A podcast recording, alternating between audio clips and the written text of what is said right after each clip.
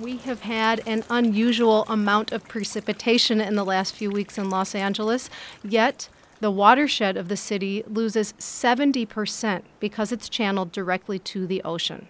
This is a fundamental part of city history. The reason for it dates back to decisions made in the 1930s to channelize the Los Angeles River in order to avoid floods. But the LA River is a meandering body of water that can be powerful in times of generous rain and anemic in the summer. Now, almost 85% of the water that we use in the city of Los Angeles is imported from the Colorado River and from Northern California. But what if we could capture and save the water that falls from the sky in quantity, as it has been in the past few weeks, so as not to take water from other places that also need it? Well, the Department of Public Works has been working hard on that question in collaboration with dozens of national and local nonprofits, ranging from the Natural Resources Defense Council and Heal the Bay. The City of Los Angeles has been changing the landscape and helping Los Angeles residents to collect rainwater from heavy rains so that it can be stored during the dry months. I went to the Department of Public Works to talk to the person in charge of stormwater for the city. His name is Shahram Kharaghani, and I asked him this question What could we ideally do to store all that rainwater? Water rights have been challenged for humans for centuries right now. And as the population and demand on the water for north of us because of agriculture and from Colorado and all the states, the demand on those waters have become you know higher. So as a result of that, for us we have to create and become more sustainable with the rainwater that we captured. And if I'm hoping that one day, not there, but if everyone gets involved and do their part, one day we could capture you know the rain that you see outside right now. Uh, if we could do that easily we could uh, supply half of the drinking water so we don't have to rely on outside you know water sources that may not be reliable. So if every home in the city of los angeles were to collect its own water during rain events how far would that go it goes a long, long, long way on, on two front, two dimension. One, obviously, as as we're discussing, to to offset the drinking water you know needs. The other part right now, when when the water is, escapes and come on the street, it, it is you know is going to be mixed with the, all the pollutants that we have on the street oil and grease bacteria metal trash and that end up right through the pipe to the ocean and then people go and surf and swim over there.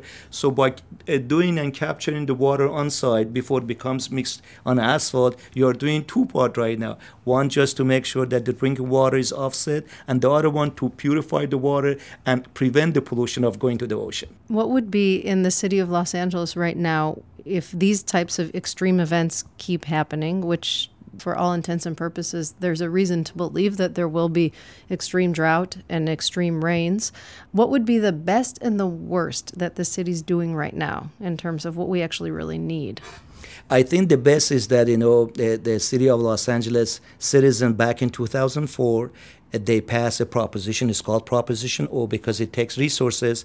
It was for $500 million. Uh, I am pleased to let you know that, you know, off of that $500 million, we are doing uh, some 36 projects. These are huge, what we call regional projects in the different city parks and in different public right of ways that is capturing the rainwater so we could put it to good use and so we don't have to use the drinkable water so that's that's one and then obviously you know that, investment you know as we uh, broadcast and outreach to people they would see where the projects are now on the more more local basis right now for folks to make sure that the water does not escape on their property and somehow it, the rain gutter are, are diverted to their landscape that those are the small things that they could do in order to capture the rainwater harvest.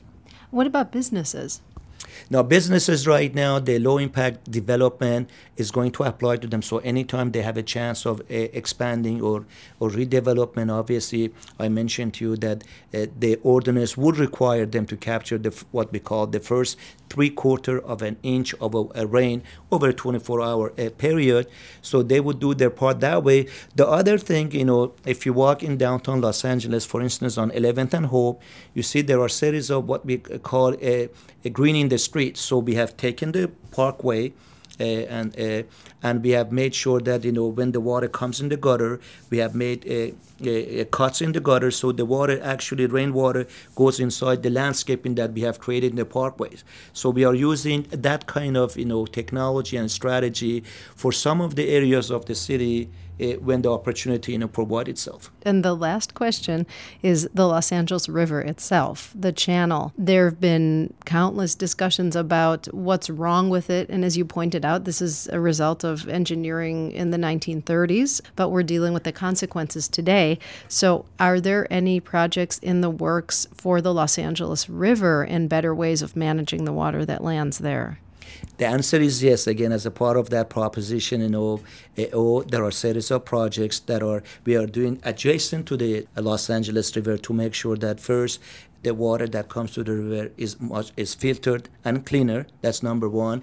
And uh, there are a number of what we call Clean Water Act uh, regulations. President Nixon, you know, passed the Clean Water Act back in 1972. There are series of amendments in 78 and 87. As a result of that, there are series of mandates that the City of Los Angeles Bureau of Sanitation and I, as your representative, uh, have to comply with. And these mandates are intended to clean up the water. Some of those are, are called a trash TMDL, total maximum daily load. And that term means that the maximum trash that the City of Los Angeles is allowed to to discharge to the LA River, which is zero. So we have series of these mandates for trash, for bacteria, for metals, for oil and uh, grease, pesticide, herbicide. Collectively, these uh, mandates would make our rivers, streams, lakes, and ultimately, you know, the Santa Monica Bay cleaner. Keep in mind, we are California, and most people come here because of our beautiful waters.